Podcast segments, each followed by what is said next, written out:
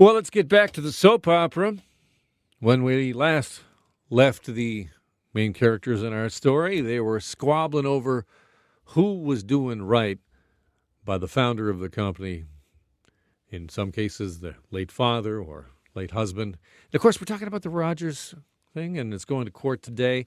Uh, submissions being made in British Columbia. Here, let me bring you up to speed on this. What we have is we have Edward Rogers uh, son of Ted Rogers, who says that he has the power and the right because he controls something called the uh, trust, the, uh, the, the board trust that controls Rogers, and I'll, I'll get it down to the weeds in a, in a moment here and get all the technical jargon. But essentially, he says, "I'm I got the votes. I can decide who's on the board. I can decide who's going to be the CEO." And it's his sisters and his mom on the other side saying, no, no, no, you can't. You can't do that. And we have all of this dirty laundry being aired out in public. And today it goes before a judge in British Columbia. Oh, I can barely wait. When are we going to find out about it? Richard Powers is with the Rotman School of Management. Always great to talk to you, Richard. Uh, are we expecting a decision today? I think, I don't know if anybody really knows, do they? Well, we don't, but we know that they've asked for a hearing on an expedited basis. So getting it this quickly is uh, is the first step. I think the judge understands the seriousness of this uh, situation. We've got two separate boards that claim to be the the authentic board of, of Rogers Communications. You can't have that going on. So I suspect we'll get a decision today or maybe tomorrow. All right, handicap Edwards' case for me.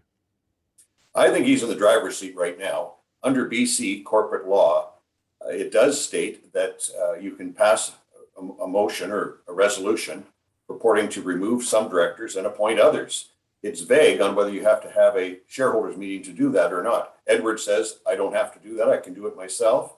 As the controller of the Rogers Family Trust, which owns 97.5% of Rogers Communications voting shares. His mother and sisters, on the other hand, say, no, we've got information from her father, Ted, that said, no, you have to call everybody together. You have to have a shareholders meeting. And they're arguing that in the normal course, as it would be in Ontario, you'd have to call a shareholders meeting to do the very same thing. So you've got two opposing views here. A judge will decide, and then we'll see what happens. Why is this happening in British Columbia? The company Rogers Communications was incorporated there. We don't really have the history on that, but there must have been some reason to do that back when uh, the company was originally set up. And is your understanding that the, the law would be different in that province than it would be here, or would it be essentially the same? No, no, the law is different. It's uh, you know the, the, the, laws across the country are pretty consistent, but there are some nuances, and this is one of them. In Ontario, you'd have to have a shareholders meeting to do what you would. would like to do. In BC, apparently, you don't have to. Uh, what what do we know about um, uh, Ted, uh, the late Ted Rogers, his uh, wishes in terms of we've got a bunch of affidavits and a bunch of details that have come out in court filings in advance of the uh, the hearing today. Well, he, it, it, that all comes down to the Rogers Family Trust, which Edward is the chair of. Now, major decisions like this are supposed to be voted on by the family trust, and you'd have to have two thirds majority to to do something like this. Uh, you know, that's the one issue that really hasn't been addressed. Does Edward have the votes on the trust to do this, or is he just using his position as chair of the trust to exercise this, this authority? That I'm not sure that's even going to come up today. That'll be the second stage of the family. If the family loses, I suspect Roger or Edward will move very quickly in putting his plan in place.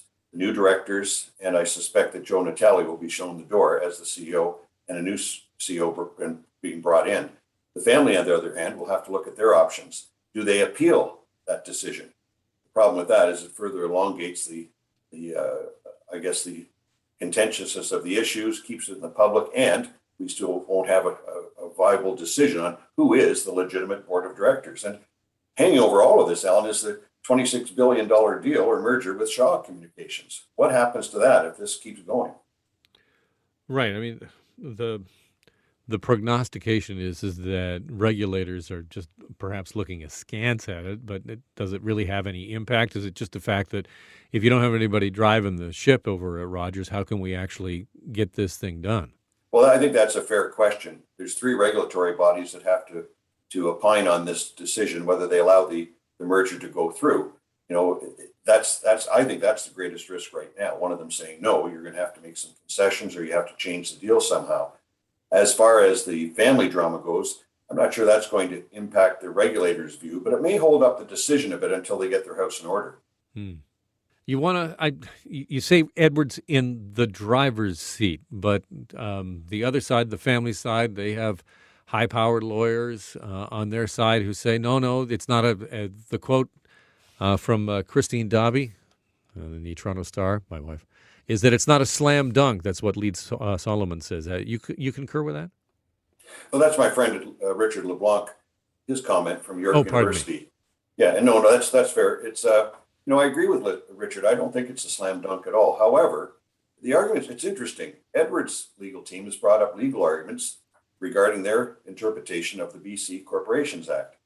The families brought up, you know, information that suggested that the, you know, the real meaning or the, what the, the, notion from Ted's uh, desire to set up the family trust to, to prevent things like this, squabbles within the family, would suggest that Edward has to call a shareholders meeting. You know, in the end, Alan, I'm not sure it really matters. It becomes an issue of timing. If Edward has to call a shareholders meeting, he still has the votes. All that does, I think, is just you know, punt this down the road a little bit, and he just has to wait until he can do what he wants, unless, unless the family does have the votes on the family trust and can remove him as the chair, and that's a question that we don't know right now. Richard, it's going to be interesting. We'll be staying on top of it, uh, stop on top of it. Pardon me, out of British Columbia throughout the day. Appreciate your time. Thanks very much.